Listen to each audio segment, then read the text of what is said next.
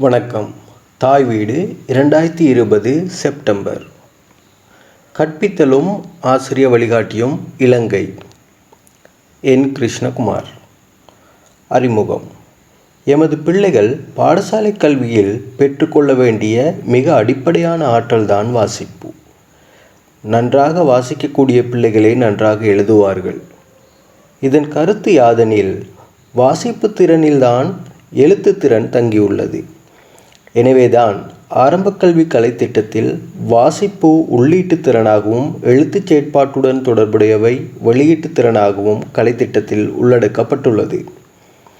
காலத்தின் தேவை கருதி ஆரம்ப கல்வி கலைத்திட்டத்தில் வாசிப்பிற்கு வழங்கப்பட்டுள்ள முக்கியத்துவம் மற்றும் வாசிப்பு திறனில் பிள்ளைகளின் அடைவுகள் என்பவற்றை பற்றி சுருக்கமாக ஆராய்வதே இக்கட்டுரையின் நோக்கமாகும். பாடசாலை கல்வியில் ஆரம்ப வகுப்புகளான தரம் ஒன்று மற்றும் இரண்டு ஆகிய வகுப்புகளில்தான் பிள்ளைகளுக்கு கேட்டல் பேச்சு வாசிப்பு எழுத்து ஆகிய நான்கு மொழித்திறன்களும் கற்பிக்கப்படுகின்றன. எழுத்து திறன்களில் பிள்ளைகள் நன்கு தேர்ச்சி அடைய வேண்டும் என்ற கலைத்திட்டத்தில் எதிர்பார்க்கப்படுகிறது.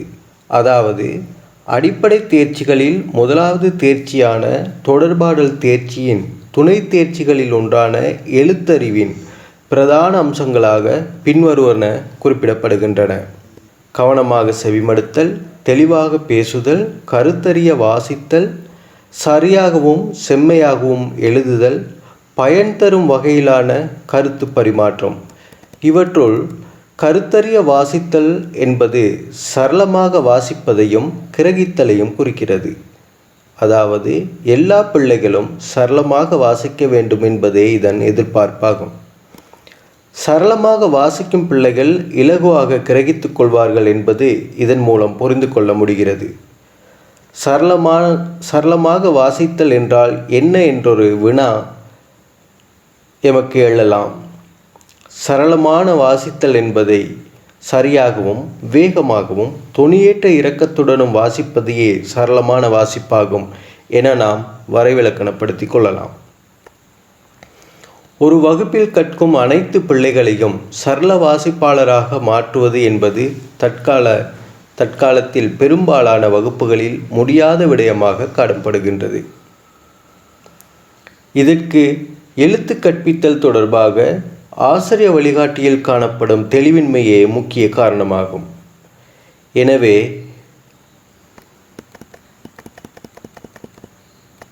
வாசிப்பு கற்பித்தல் தொடர்பில் தரம் ஒன்று ஆசிரியர் வழிகாட்டி எவ்வாறு ஆசிரியர்களுக்கு அறிவுறுத்தல்களை வழங்கியுள்ளது என்பது தொடர்பாக அடுத்து நோக்கலாம்.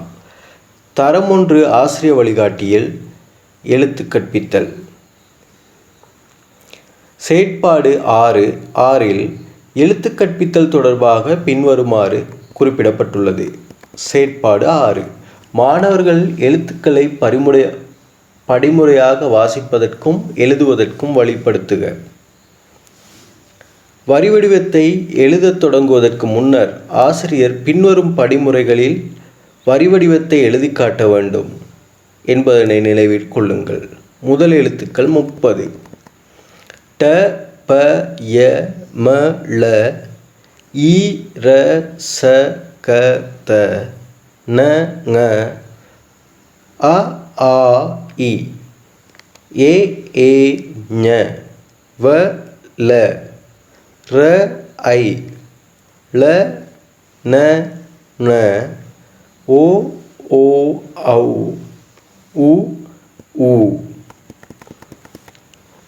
மாணவர்கள் எழுத்துக்களை பரிமு படிமுறையாக வாசிப்பதற்கும் எழுதுவதற்கும் வழிபடுத்துக. வரிவடிவத்தை எழுதத் தொடங்குவதற்கு முன்னர் ஆசிரியர் பின்வரும் படிமுறைகளில் வரிவடிவத்தை எழுதி காட்ட வேண்டும் என்பதனை நினைவில் கொள்ளுங்கள். முதல் எழுத்துக்கள் முப்பது. தொடர்ந்து எழுத்துக்களை எழுதும் முறை தொடர்பாக குறிப்பு பகுதியில் குறிப்பிடப்பட்டுள்ளது. இதில் எழுதப்படும் வடிவமைப்பை கொண்டு எழுத்துக்கள் நடுப்பகுதி எழுத்துக்கள் கீழ் நடு கீழ்ப்பகுதி எழுத்துக்கள் நடு மேற்பகுதி எழுத்துக்கள் முப்பகுதியையும் சேர்ந்த எழுத்துக்கள் என வகைப்படுத்தப்பட்டுள்ளதாக குறிப்பிடப்பட்டுள்ளது. குறிப்பிட்ட இந்த வகைப்படுத்தல் தொடர்பாக கல்வி புலம்சார் சமூகம் கலு கலந்துரையாடல்களை முன்னெடுக்க வேண்டும். எழுத்து கற்பித்தல் தொடர்பாக செயற்பாட்டை தவிர வேறெங்கும் குறிப்பிடப்படவில்லை என்பது குறிப்பிடத்தக்கது. இதன் காரணமாக ஒரே நாளில் மேற்குறிப்பிட்ட முப்பது எழுத்துக்களையும் கற்பிக்க வேண்டுமா? அல்லது ஒரு நாளில் ஓர் எழுத்து மட்டும் அறிமுகப்படுத்த வேண்டுமா? என்றொரு குழப்பம் காணப்படுகிறது. அது மட்டுமன்றி மேற்குறிப்பிட்ட எழுத்துக்களை மட்டும் கற்பித்தால் ஒரு மாணவரிடத்தில் வாசிக்கும் ஆற்றலை ஏற்படுத்தி ஏற்படுத்திவிட முடியுமா? என்ற இன்னொரு விடை விடை தெரியாத வினாவும் எழுகின்றது. மேற்குறிப்பிட்டவாறு எழுத்து கற்பித்தல் தொடர்பாக தரம் ஒன்றிற்கான ஆசிரிய வழிகாட்டியில் முதலாம் தேர்ச்சியில் வாசிப்பு மற்றும் எழுத்து கற்பித்தலுக்குரிய பகுதியில் ஆறாம் செயற்பாடு தவிர எழுத்து கற்பித்தல் பற்றி ஆசிரிய வழிகாட்டியில் வேறெந்த இடத்திலும் குறிப்பிடப்படாத நிலையில் குறிப்பிட்ட ஆறாவது செயற்பாட்டை மேற்கொள்ளும் ஒரு நாளில் மொழிப்பாடத்திற்காக அறுபது நிமிடங்களே ஒழுக்க ஒதுக்கப்பட்டுள்ளது. அதே நேரம் ஒவ்வொரு நாளும் அறுபது நிமிடங்களே செலவிடக்கூடிய வகையில் ஆசிரியர் வழிகாட்டி அறிவுறுத்துகின்றது. ஆசிரியர்களும் குறிப்பிட்ட அந்நேர அளவையே பின்பற்ற வேண்டும் என கலைத்திட்டத்தில் எதிர்பார்க்கப்படுகிறது. இதனைத் தொடர்ந்து வரும் ஏழாம் நாளுக்குரிய செயற்பாடும் அறுபது நிமிடங்களுக்குரியது. அது பின்வருமாறு குறிப்பிடுகிறது. செயற்பாடு ஏழு எழுத்து கற்பித்தலில் இரண்டாம் நாள். மாணவர்களை குறில் நெடில் எழுத்துக்களை வாசிப்பதற்கு வழிபடுத்துங்கள். மாணவர்களை ஐவர் கொண்ட குழுக்களாக்கி குறில் எழுத்துக்கள் ஐந்தினையும் நெடில் எழுத்துக்கள் ஐந்தினையும் தனித்தனி அட்டைகளில் எழுதி ஒவ்வொரு குழுவுக்கும் வழங்குங்கள். அதில் குறில் எழுத்துக்களுக்கு பொருத்தமான நெடில் எழு அட்டைகளை தெரிவு செய்து வாசிக்கவும் அவற்றை எழுதவும் வழிப்படுத்துங்கள். ஆறாவது செயற்பாட்டில் முப்பது எழுத்துக்களை கற்பிப்பதற்கான அறிவுறு அறிவுறுத்தலை வழங்கிய வழங்கிய பின் ஏழாவது செயற்பாட்டில் ஐந்து குறில் எழுத்துக்கள் ஐந்து நெடில் எழுத்துக்களை மாணவர்களுக்கு வழங்கி அவற்றை இனங்கண்டு வாசிக்க செய்வது நடைமுறை சாத்தியமானதா? நெடில் எழுத்துக்களை கற்பிக்க எதுவித அறிவுறுத்த அறிவுறுத்தலையும் ஆசிரிய வழிகாட்டியில் வழங்கவில்லை. அவ்வாறான நிலையில் எழுத்துக்களை அறிமுகப்படுத்த ஆரம்பித்த அடுத்த நாளே நெடில் எழுத்துக்களை பிள்ளைகள் வாசிக்க வேண்டுமென எதிர்பார்ப்பது பொருத்தமானதா? இது தொடர்பாக கலைத்திட்ட வடிவமைப்பாளர்களும் கல்வித்துறை சார்ந்தவர்களும் சிந்திக்க வேண்டும். அதனைத் தொடர்ந்து வரும் எட்டாவது செயற்பாட்டில் எழுத்து கற்பித்தலில் மூன்றாம் நாள். உயிர்க்குறிகள் சேர்ந்து வரும் சொற்களை வாசிக்க வழங்குமாறு அதாவது மூக்கு ஆந்தை சூரியன் காளான் விசிறி போன்ற சொற்களை வாசிக்க வழங்குமாறு ஆசிரிய வழிகாட்டி அறிவுறுத்துகின்றது. இலங்கையில் குறிப்பாக தாய்மொழியில் தரம் ஒன்று கல்வி கற்க வருகின்ற பெரும்பாலான பிள்ளைகள் எழுத்துக்கள் தெரியாமலேயே பாடசாலைக்கு வருகிறார்கள். அவ்வாறான அவ்வாறான பிள்ளைகளுக்கு எழுத்துக்களை கற்பிக்க ஆரம்பித்த மூன்றாம் நாளிலேயே உயிர்க்குறிகளுடனான எழுத்துக்கள் சேர்ந்து வரும் சொற்களை வாசிக்க வழங்க வேண்டுமென ஆசிரியர் வழிகாட்டி அறிவுறுத்துகின்றது. இங்குதான் ஒரு நாளில் தரம் ஒன்று பிள்ளைகளுக்கு எத்தனை எழுத்துக்களை அறிமுகப்படுத்தலாம்? எழுத்துக்களை வினைத்திறனாக கற்பிக்க வேண்டுமாயின் என்னென்ன படிமுறைகளை பின்பற்ற வேண்டும் போன்ற வினாக்கள் எழுகின்றது. உயிர்க்குறிகளை வாசிப்பதிலேதான் பிள்ளைகள் அதிகம் இடர்படுகிறார்கள். ஆனால் உயிர்க்குறிகளை கற்பிப்பதற்கான எதுவித அறிவுறுத்தல்களும் ஆசிரிய வழிகாட்டியில் உள்ளடக்கப்படவில்லை. எனவே உயிர்க்குறிகளை கற்பிக்காமலே ஆசிரியர் பிள்ளைகள் வாசிக்க வேண்டுமென எதிர்பார்ப்பது சரியா? உயிர்க்குறிகள் சேர்ந்து வரும் எழுத்துக்கள் எழுத்துக்களை பிள்ளைகள் எவ்வாறு கற்றுக்கொள்கிறார்கள்? எழுத்தொலிகளை சேர்த்து சொற்களாக வாசிக்கும் முறை ஒன்று கற்பிக்கப்படாமலே பிள்ளைகள் சொற்களை வாசிப்பாளுகள் வாசிப்பார்களா? இதுபோல இன்னும் பல வினாக்கள் எமக்குள் எழுகின்றது.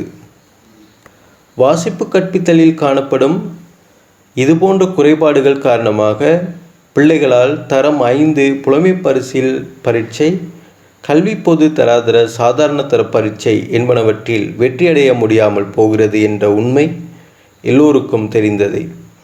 அதே நேரம் சிங்கள மொழி முதலாந்தர ஆசிரிய வழிகாட்டி என்ன கூறுகிறது என்று ஒப்பிட்டு பார்ப்பதும் இங்கு சால பொருத்தமானதாக இருக்கும். எழுத்து கற்பித்தலில் சிங்கள மொழி மூல ஆசிரிய வழிகாட்டி. சிங்கள மொழி மூல ஆசிரிய வழிகாட்டியானது எழுத்து வாசிப்பு கற்பித்தலில் தமிழ் மொழி மூல ஆசிரியர் வழிகாட்டியை விட சற்று மேம்பட்டதாகவே தெரிகிறது. காரணம் எழுத்துக்களை ஒழுங்குபடுத்தி ஒரு அட்டவணை வழங்கப்பட்டுள்ளது. இவ்வட்டவணையில் முதலாம் தவணையில் எட்டு எழுத்துக்களை கற்பிக்கப்படல் வேண்டும் என்றும் அவை என்னென்ன எழுத்துக்கள் என்றும் வரிசைப்படுத்தி வழங்கப்பட்டுள்ளமையினை காணலாம். முறையே இரண்டாம் தவணை மூன்றாம் தவணையில் கற்பிக்கப்பட வேண்டிய எழுத்துக்களையும் வாசிப்பு எழுத்து செயற்பாடுகள் நடைபெறும் நாட்களுக்கேற்ப ஒழுங்குபடுத்தி வழங்கப்பட்டுள்ளது. இந்த ஒழுங்குபடுத்தலில் உச்சரிக்க கடினமான எழுத்துக்களை தரம் இரண்டில் கற்பிக்கவும் ஆசிரிய வழிகாட்டி அறிவுறுத்துகின்றது. ஆகவே ஒவ்வொரு நாளும் என்னென்ன எழுத்துக்கள் கற்பிக்க வேண்டும் என்று தெளிவாக ஒழுங்குபடுத்தி கூறியிருப்பதை அவதானிக்க முடிகிறது. அதேபோல் வாசிப்பு மற்றும் எழுத்து கற்பிக்கப்படும் எல்லா நாட்களிலும் எழுத்துக்களை அறிமுகப்படுத்துவதற்கான அறிவுறுத்தலை ஒவ்வொரு செயற்பாட்டிலும் உள்ளடக்கியுள்ளது. அத்துடன் எழுத்துக்களை அறிமுகப்படுத்தும் போது ஆசிரியர்கள் பின்பற்ற வேண்டிய படிமுறைகளையும் வழங்கியுள்ளது. அது மட்டுமன்றி கற்பித்த எழுத்துக்கள் சேர்ந்து வரும் சொற்களை பிள்ளைகளிடத்தில் வாசிக்க வழங்க வேண்டுமெனவும் இவ்வழிகாட்டி அறிவுறுத்துகின்றது. அதாவது கற்பிக்காத எழுத்துக்களாலான சொற்கள் சொற்களை வழங்க வேண்டாம் என்பதே இதன் பொருள். ஆக சிங்கள மொழி மூல ஆசிரி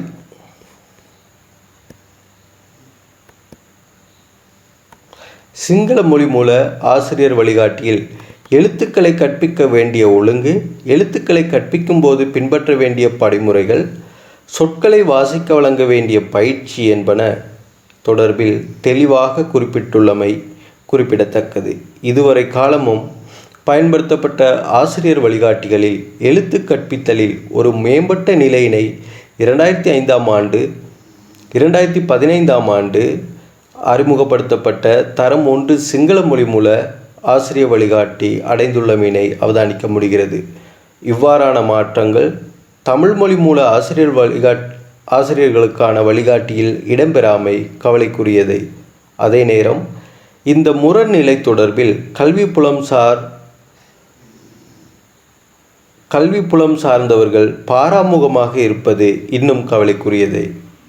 முடிவாக தாய் தமிழ்மொழி மூல மாணவர்களின் வாசிப்பு தொடர்பில் அதிக அக்கறையுடன் செயற்பட வேண்டிய மிக முக் செயற்பட வேண்டியது மிக முக்கியமானது. உதாரணமாக கல்வி பொது தராதர சாதாரண தர பரீட்சையில் இரண்டாயிரத்தி பதினேழாம் ஆண்டு எழு ஏழாயிரத்தி அறுநூற்றி இருபது மாணவர்களும் இரண்டாயிரத்தி பதினெட்டாம் ஆண்டு ஆறாயிரத்தி ஐநூற்றி ஐம்பத்தி ஒரு மாணவர்களும் தாய்மொழியில் சித்தி அடையவில்லை தவிரவும் தரம் ஐந்து புலமை பரிசில் பரீட்சையில் இரண்டாயிரத்தி பதினேழாம் ஆண்டு தமிழ் மொழி மூல மாணவர்களில் எண்பத்தி நான்கு தசம் இரண்டு சதவீதமான மாணவர்களும் இரண்டாயிரத்தி பத்தொன்பது பத்தொன்பதாம் ஆண்டு எண்பத்தி மூன்று தசம் நான்கு சதவீதமான மாணவர்களும் ஒரு பந்தியை வாசித்து அது தொடர்பாக கேட்கப்பட்ட ஆறு வினாக்களில் ஒன்றுக்கேனும் சரியாக விடையளிக்க தவறியுள்ளனர். இதற்கான காரணம் வாசிப்பில் மாணவர்கள் இடபடு இடர்படுகின்றமையே என்பது யாவரும் அறிந்ததே. நிறைவாக இரண்டு முக்கிய விடயங்களை இங்கு பரிந்துரை செய்யலாம் என நினை நினைக்கிறேன். முதலாவது ஆசிரியர் வழிகாட்டி தயாரிக்கும் போது மிகச்சிறந்த உதாரணங்களையும் சிறந்த அனுபவமிக்கவர்களின் ஆலோசனையையும் கருத்தில் கொண்டு தயாரிக்க வேண்டும்.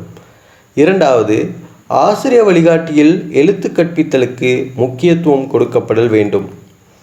அதற்கேற்ப நன்கு திட்டமிட்டு தெளிவான அறிவுறுத்தல்களுடன் அதனை உருவாக்க வேண்டும். அப்போதே அதனை பின்பற்றி கற்பிக்கும் ஆசிரியர்கள் சிறப்பாக கற்பிப்பார்கள். அதன் விளைவாக எல்லா மாணவர்களும் நன்றாக வாசிப்பவர்களாக உருவாகுவார்கள்.